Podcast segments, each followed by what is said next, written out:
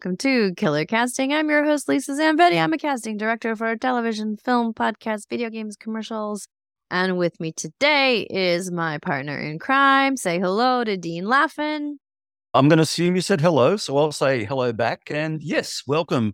Coming to you live from Melbourne, Australia, and recapping this episode of season five of Fargo. I'm pretty excited. Oh, okay. I I have a lot to parse with you and see if you can help me figure out Mm. this some of the things that came to my mind in episode 4 which is called Insolubilia. Do you know what that means? Did you look it up? I did. So Okay. listeners will know. Actually, I missed last week's uh, episode title. I didn't get onto the meaning of that, but this is this is so arcane and it's just Mhm. so it's just bizarre. It comes from the Middle Ages, literally from the Middle Ages. It was a word used to describe thought to be unsolvable riddles Mhm. or Pa- no paradox. Yeah. paradoxes. Yeah, paradoxes. Mhm. Like like if I'm a liar and I say I'm not lying, Right, right, right. you know that, that that's that's the classic one and so we'll come we'll come back to that later in the episode and Yeah, because we'll- I'm wondering who is lying. And yeah, what I read, the example is there's an essay, and the first sentence of this essay is a lie. That's the first sentence of the essay. The Yeah. first sentence of it. And so, like, okay, so is this the truth? Anyway, so so Mm. yes I think it's, it's, it's it's very circular isn't it yeah, you can yeah. just go you go round and round on that shit But what it has to do with this episode, I'm not I'm not sure, but maybe we'll we'll we'll parse it out. So we get back to where we left off the previous episode. It's Halloween and the masks are coming out in the dark. And so we have Gator and his goons approaching Dot's house. And they are all in, and this is a theme uh, that other people have talked about too, that they're all in the Nightmare Before Christmas masks, characters from that But, uh, animated uh, wonder that uh, classic. are they all i mean his is he's he's jack Yeah. skeleton but the other one looked like no face from uh, spirited away the um miyazaki film but uh, No, uh, one of them is the mayor from the t- from Nightmare on Elm Ah, okay. Street. I, uh, Right. Elm Street, Nightmare on Nightmare Before, On Before Christmas. Christmas. And I know in one of the early episodes, I think there was the theme song from Nightmare Before Christmas. I think I Ah. think it was playing. But anyway, we see the goons surrounding the house. So I don't know what you were feeling when they were sort of entering and peeking in the windows and skulking in. Now the audience knows that that house is booby trapped to the tits. I mean, it's like Mm. full of or we think it's full of traps so as they're peeking around like i'm not really feeling as much danger for dot and her family i'm feeling kind of more danger for them like when are all these home alone traps going to be sprung Yes, i don't know how did you feel exactly. Yeah, yeah, no, the same. I was like, okay, I mean, Gator's not the smartest, not the sharpest tool in the shed to start with. So his his compadres, who are largely, uh, you've word that you've used the word hapless to describe Dot's husband, but yeah these guys take hapless to a new level. They're Yeah. just completely fucking useless. It's like now now you're going to fuck it up for the second time, right? And they do. Anyway, yes, they're definitely over their heads and overcompensating i'm just gonna i just want to pull it up just give me one little second i just want to pull up the actual episode so i just have some visuals before we continue okay all right so we see dot she's in her house she put, she's putting it something in the oven and immediately i think well that's not muffins that she's putting in there Yeah. and she puts on this throwback tiny tim music that that infamous ukulele playing really novelty singer tiny tim singing the Sonny and Cher. was it was it was it i got you babe is that was the song? Yeah, yeah, yeah, yeah. It was I got you Babe. Did did she put that on in the house, or was that just Yes, overlay? I think it was She put it on. Is that what it's called? Oh, diegetic okay. music? Yeah. So it was definitely a so- a record playing or whatever. and that I've never heard that. I mean, I know Tiny Tim, he, uh, only because of that one hit that he had tiptoed through the Tip- tulips. yeah, yeah, yeah. Yeah, that, that was a big hit in Australia as it was maybe elsewhere.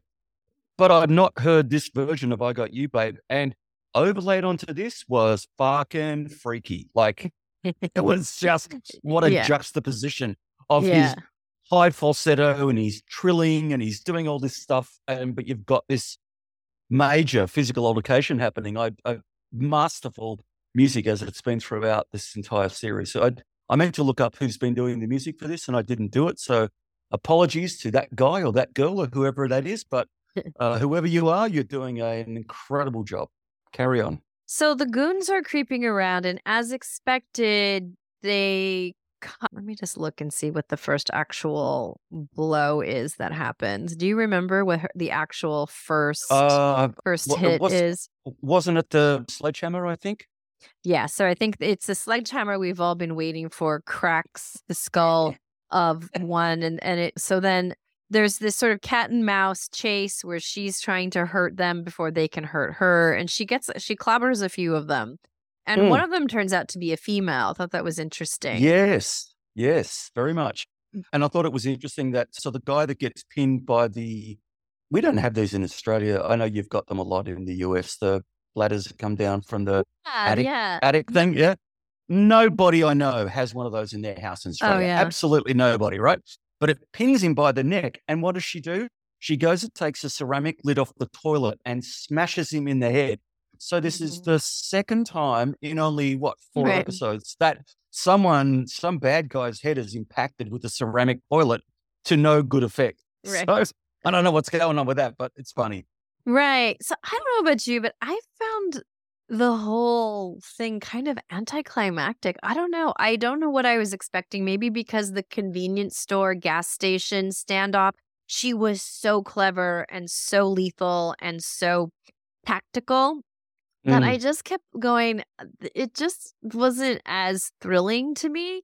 Like, she didn't seem to outsmart them as much as you would think that she'd had all this time to prepare. Like, I, I just felt like, what is the point of all these booby traps? And when she could have just knocked them out r- quicker, or I don't know, thrown a, again, done like the hair, the hairspray flamethrower, like something what that dispatched them more effectively. It kind of felt like she was just sort of running around and and I don't know. There was something about it that didn't seem as well thought out eh, when it should have been. And also, so it turns out that up in the attic, Wayne and Scotty are hiding. Yep. Why? Yeah. Why are they Ah. hiding? Yeah, because because she's still she's still uh, running this fantasy that now we're going to get to the well it's one of the links to the episode title but she's still running this fantasy and this lie that everything's fine everything it's okay everything it's it's all good right, i'm baking So biscuits i'm doing stuff right so yeah, how how does she convince him to go into the attic and then she's going to wait downstairs and uh, home alone these motherfuckers it does exactly. What is the mm. narr- What are we supposed to believe? Like, did she tell him some version of the truth? I mean, why wouldn't he? He who has this incredibly powerful mother if Mm. he was at all in jeopardy, he and his child and his wife, if he thought his house was being broken into, why wouldn't he run, call the neighbors, call the cops? What would stop him from calling law enforcement? What would stop him from calling mommy? It just it Mm. didn't make any sense and why they were maybe it will be revealed later how she got them to be hiding and why he would think that his wife would be capable of Ramboing yes i know yeah those, yeah you yeah know, four guys or like- a s- like it- as as what's his name? The, the son said. She's said to Ole, she's a hundred pounds, wringing wet. Like you couldn't take her. And he's like, dude, she's a tiger. You never told me she was a tiger, but she is Yeah. still hundred pounds, wringing wet. And so yeah, I mean, up was- until that moment that they peeked their little heads out of the attic, I thought, okay, well, surely maybe they've gone for ice cream. They're just not. She's gotten them out of the house somehow. Mm. He's mm, she's made up some kind of excuse that the husband has taken Scotty to a friend's for I don't know, but that they were there. Like the narrative for me was like, what? Record scratch. And so, Yep. and then he he's seen her wiring the house. I mean, how does he not know that the windows are electrified? Poor hapless Wayne then really brutally gets electrocuted trying to get out the window. And I thought he was a goner. I don't know if you did. but I yeah, no, I, I know. I thought he was gone. I, when he fell back, I'm like, that's it. Okay, they're gonna. This is the first big. It's gonna be the big drop. Okay, he's done. He's toast, literally. But yeah, turned out not to be. But I. But anyway, so she ends up dragging him out of the house because because what's the son's name? Ga- Gator? no, Gator.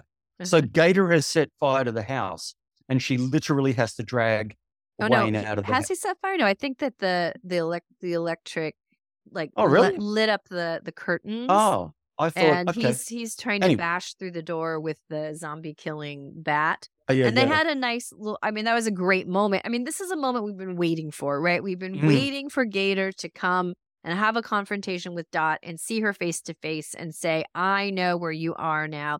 And they have that moment where he's, I think he said, hi, mom, or whatever.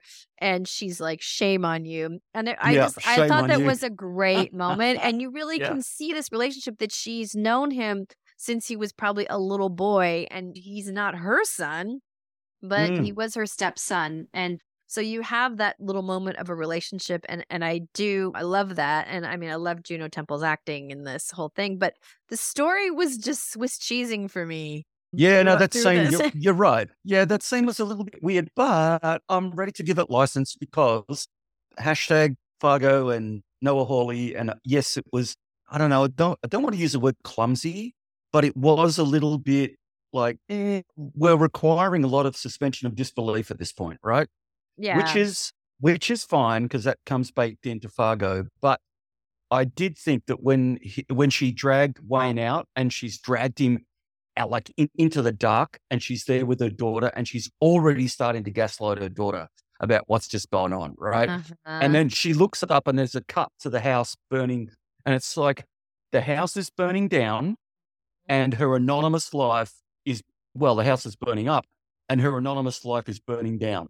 So reality is coming for you no matter how much you might want to push it away yeah. no matter how kind of perky and confident you are about sort of, oh yeah, no, it's okay, it's all fi-" Nah, Yeah. chickens will come home to roost at some point. Well, I just love the close up of her face as she's watching her house burn, the second story burn, and she's Mm. literally watching it go up in smoke. I mean, the camera lingers not just on the Yeah. flames, but on the smoke as it whips wisps above into the night. So I thought that that was cool. Oh, there's other thing, uh, just the physics of all the fighting. I was having a problem with, like, you know, when she cracks that guy's head with that mm. porcelain thing. I mean, that should have smashed his head and killed Yeah. him, and it Yeah, yeah, didn't, yeah. right? No, it should And it should have been two dead, not one dead. Yeah. and pushing Wayne off of the roof onto the ground.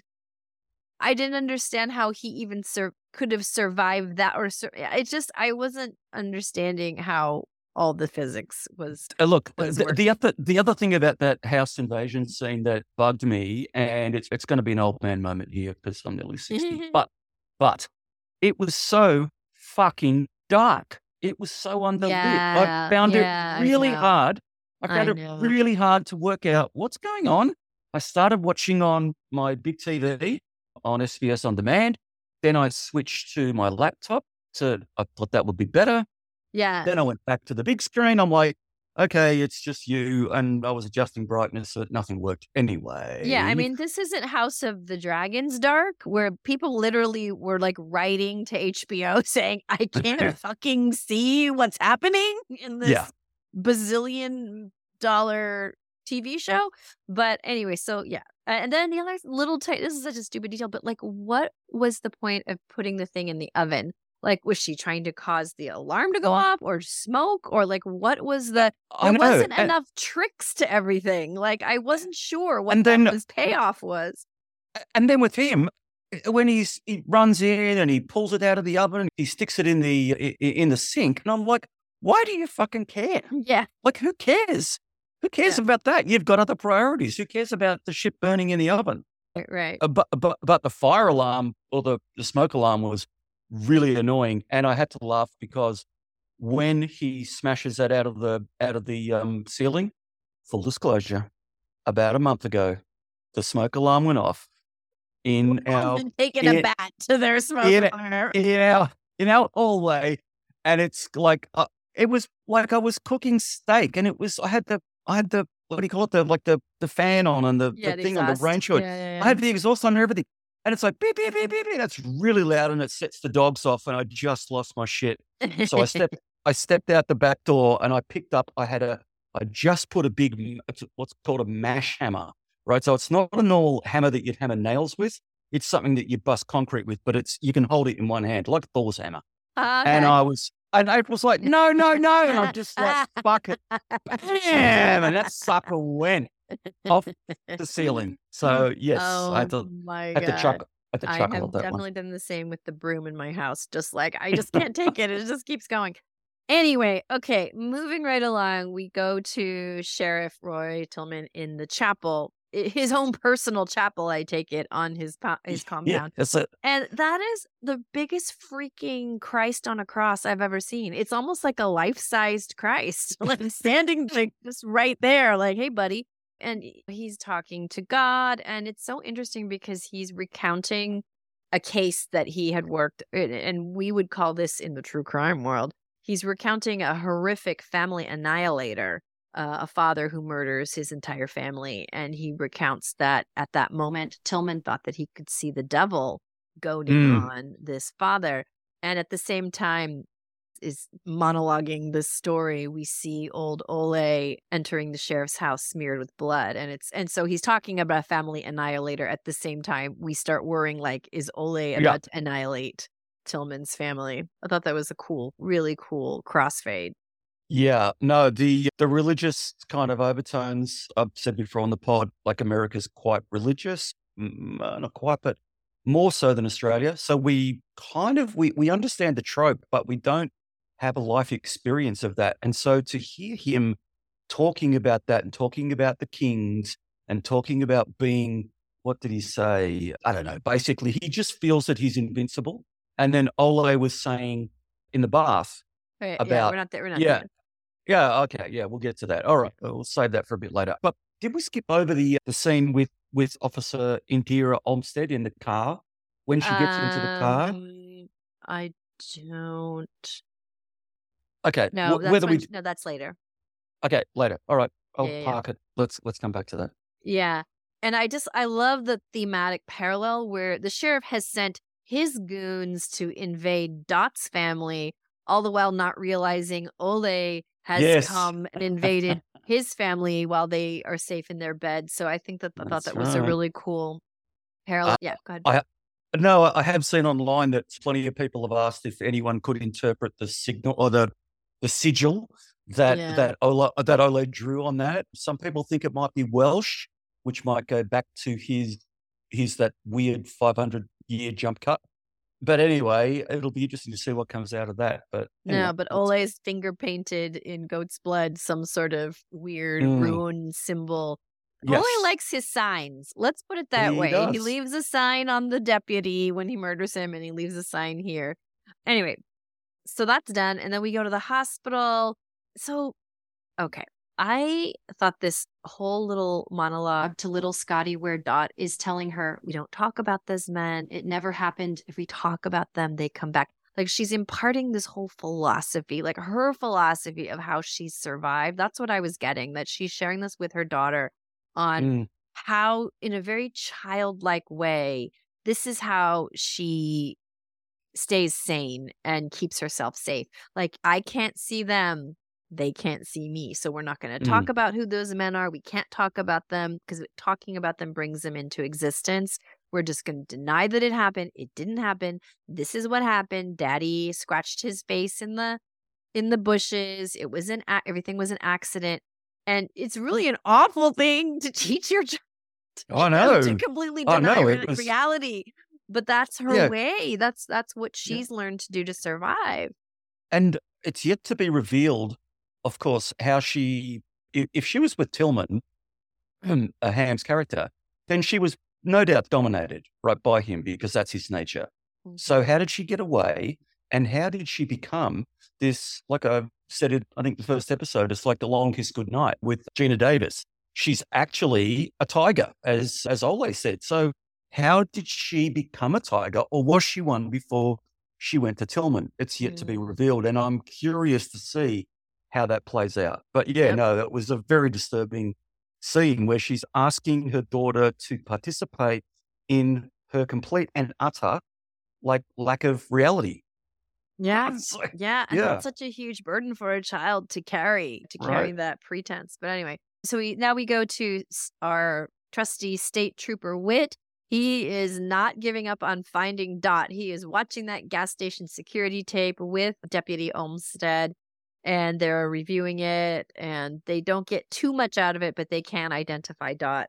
And so they they're they're not giving up. And you, we find out in, in that scene also that Olmstead is in terrible debt. She goes out to her car and she's she's fielding calls from creditors from her golfer husband who degloved his finger. Oh my goodness, that sounds awful. Oh, I know, right? Only, the only second That's- worst thing could be degloving another appendage. That's usually when I've heard that. but anyway, this scene, this this scene, they use a technique that they've done already several times on this, which I just love.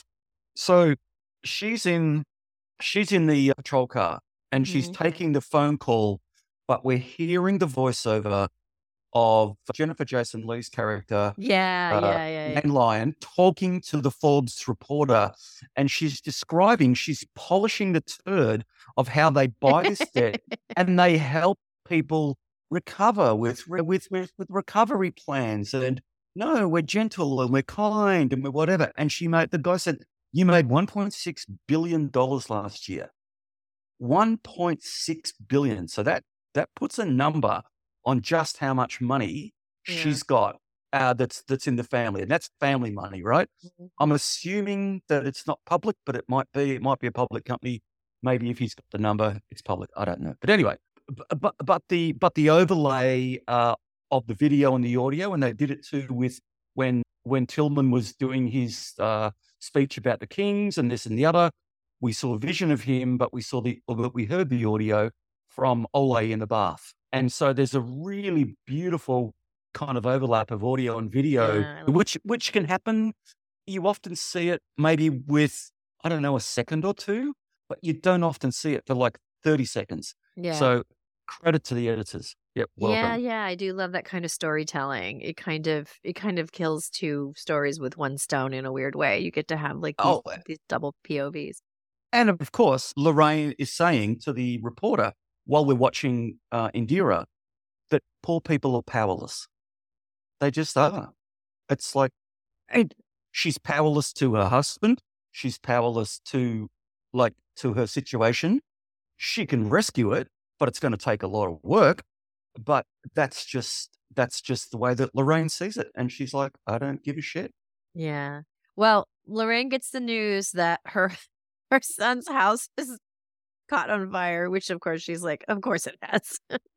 she doesn't know, really that's, that's that's a great scene. doesn't really the- bat much when the, when the guy comes in and says, "Yes, I know you didn't want me to interrupt you," but he whispers, "Your husband's house is on fire," and or she just looks at your, son, your son's Your house. son's, yeah, son's house is on fire, and she just she just nods and goes, "Of course it is." Like, She's not going to break a sweat in front of this fucking reporter from uh. Port. So everybody converges on poor Dot at the hospital. Everybody wants to talk to her. The state trooper's there. The deputy's there. Lorraine's there. Left Eye is there. Whatever. What Dave Foley's? What's his character? Dave. oh, there. Graves. His, his She- last name is mm. Graves.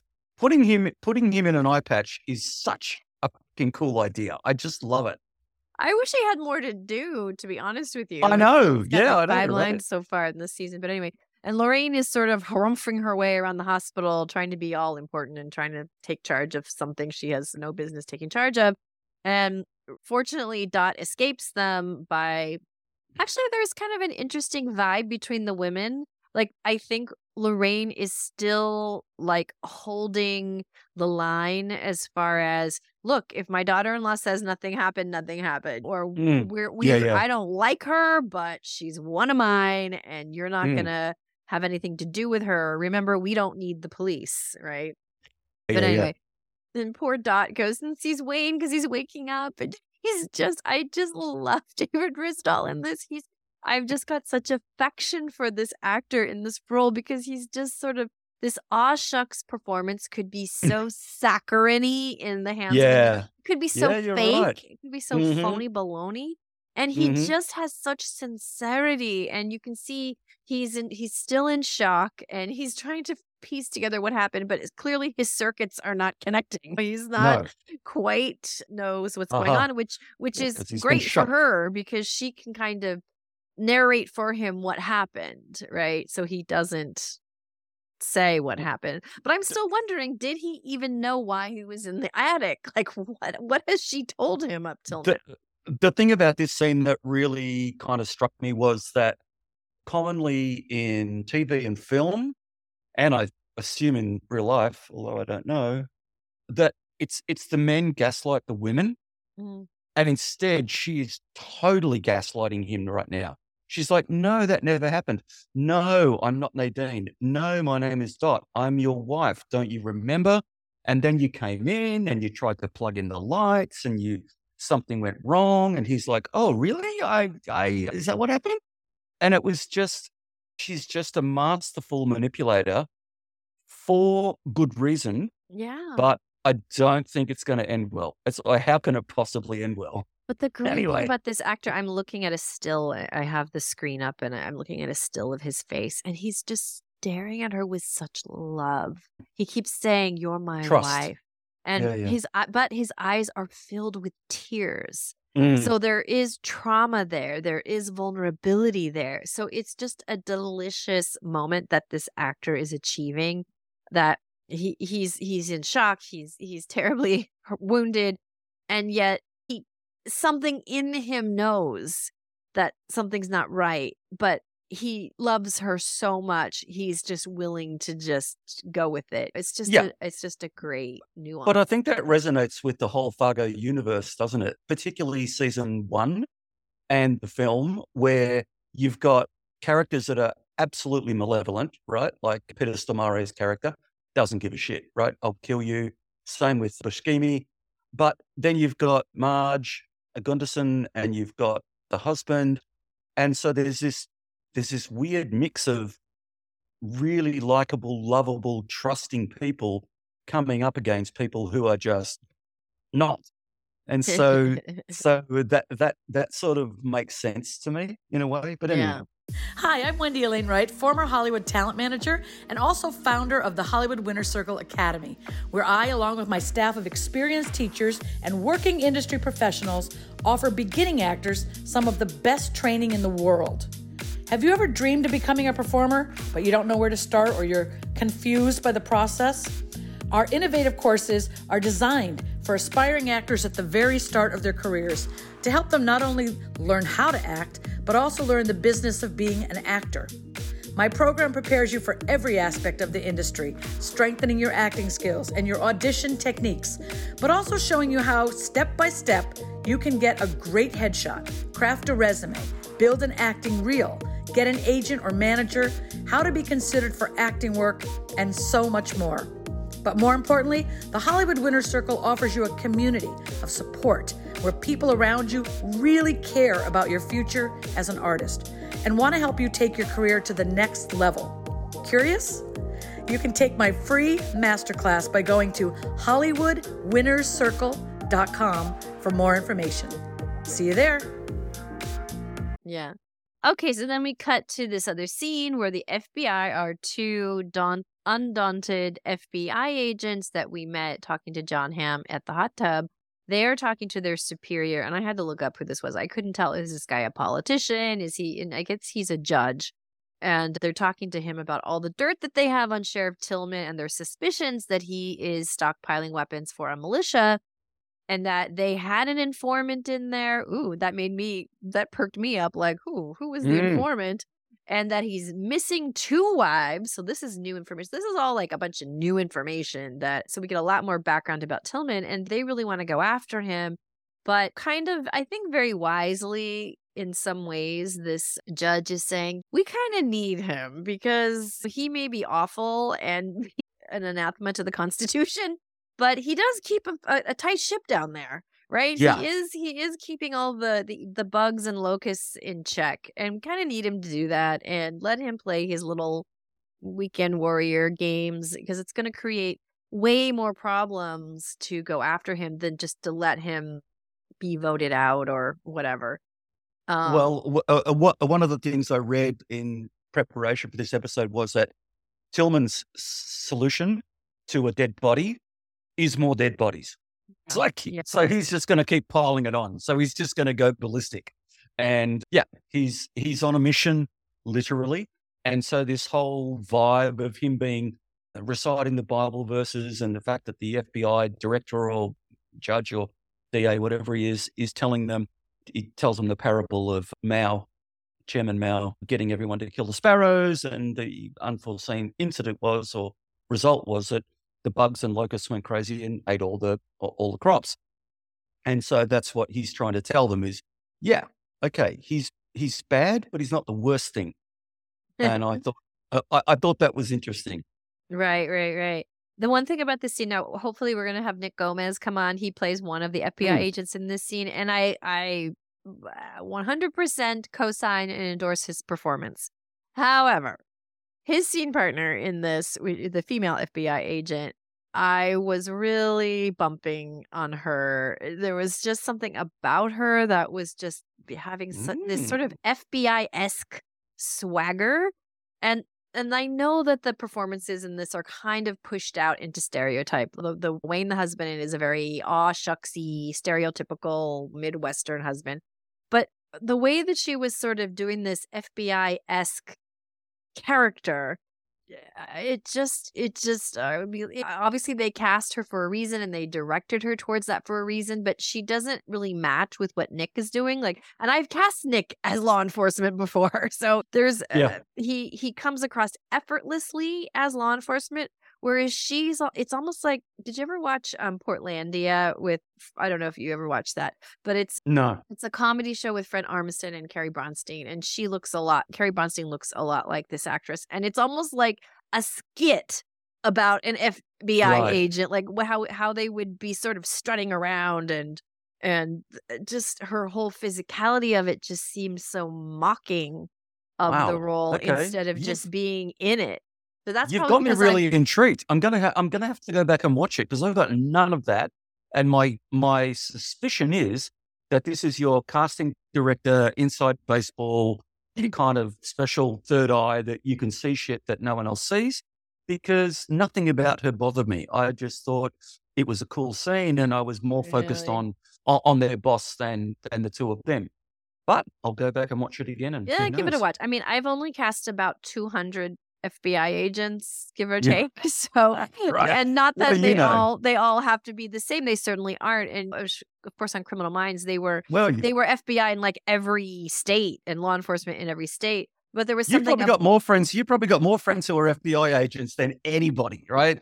Clemente, right? I have a right? few. I have a uh, few. Chacon, uh, uh, Yeah. Fitz, like all of them, like blah blah blah blah blah. Anyway, but Um, but it's okay. And Nick, if you're listening to this, please don't hate me. I still want you to come on and talk about it. Anyway, okay. So now we come to maybe your favorite scene, Ole in the bathtub, explain a babbling something. What was this all about, do you think? What's the purpose of his little monologue of Um, okay, you put me on the spot, and I honestly don't know. Like this is, it's it's to do with the title of no, it's, no, it's not to do with the title of this one. It's more harking back to him. I don't know what they intended with the flashback. Whether he's uh, when they went jump back five hundred years, Uh-huh. I don't know whether he's like reincarnated or because he looks the same, he's the exact same guy, or whether he's a descendant. I don't know. But I did uh, what I what I saw in that scene where he was like, oh, in some culture they have something called a filth eater, right? And Mm. so you can have somebody who takes the sins, and the I think it was the writer of that episode said that it was kind of a parable for how rich people just fuck poor people over because they can. It's happened forever and it's never going to change, right? Which is a, which is also linked to the way that uh, Jennifer Jason Leigh's character is taking advantage of these poor people in debt and making 1.6 billion. So for a few dollars, Ole gets or Ole, whoever he was back then, 500 years ago, eats this guy's sins. So that guy, that rich guy, goes into heaven, presumably, and Ole sold his soul to the devil. That's what I kind of took away from that scene. And this one in the bath was sort of a continuation of that. I mean, he's a tortured soul. He's, he's in the bath, but he's absolutely filthy. It's like, how can you be in the bath and be that dirty? Well, I just anyway. like to know where he's from because he doesn't seem to be part of the militia compound, right? No. So, but where is his community? Where he seems to be from some world, and he's not clearly from his mother's world anymore. Oh no. And I'm just and it just seems like his bathtub monologue is all about, look, I'm it I'm not going to get paid back for this, but I'm to get paid. I and, and I'm to pay with my life maybe, like I may have to die, but I am to get revenge. So it was a very kind of doomy gloomy kind Mm. of speech where at the end he all he really wants is pancakes. And I wasn't sure was he talking to his mother? Like for a minute I thought is he to murder his mother? What's happening? Like I don't know what's happening, Yeah. but we know that there is this demon backed force that's out there that's not giving up. and, And, the more and, and the more we see of him, the more Anton Chigurh he kind of looks, and I think that that's it's it's like he's uh, not ruthless, but he's uncompromising, and he's on a path. relentless. He- yeah. yeah. relentless. Yes, yes, good word. And so it's whatever's going to happen is going to happen, and he doesn't care, and he doesn't care who's in the way. It's just going to happen. So Okay. Here's my big Yeah. question in this next sequence. All right. Mm, all So right, Gator stand by. From, Gator from the Goon Squad rolls up, having not done his duty. uh, He not napped. Dot. He failed. Mm, and her family. And so he rolls up to the compound, and there's a body on a blue tarp being rolled up. And he's like, What's going on here? And they're like, and they said something about Ole came back. But who is that bot? Who are they rolling up? Okay, so I didn't have time to rewind, but he said, "Oh, by the way, where is Bill or where is somebody? I don't know. I think it was that guy. So I, I think Who's, it's one wait, of who said that? Who- Gator. No, he says, Where is Roy? Meaning his dad. He's like, Where's Roy? And he said, and then he says something about he went, I, I forget Mhm. what the other character said on the, but there is a dead body. And I'm like, okay, was that the, I don't know, the security guard in front? Like, did we just not see that scene and Ole maybe killed him to Yeah. get into the house? What, Yeah, what, that'd be- what the That'd fuck? be very Fargo-esque. But what is happening? Why don't we know what's going on? I have no idea. Okay. Anyway, They love, so- they, they love, they love to leave questions rather than answers. In I Hawley guess. does, Well, as does okay. the film, but Alright. certainly Hawley does. But yeah, you have to, you have to kind of work it out, All right, Oh, fine. And not, I, or yeah, just okay. accept it. I haven't heard, seen anybody else ask that question in all the reviews, nor has anybody asked why were Wayne and Scotty up in the. Okay, so you and I Mhm. are are uh, it's clearly we are deeply questioning this. Anyway, so the next scene, sheriff, he's paying a visit to that strung out couple that he roughed up in the coffee shop. Again, what is going on in this scene? He again is Bible speaking to the guy. What is the point of this, honestly? Oh, he's he's trying to wind him up.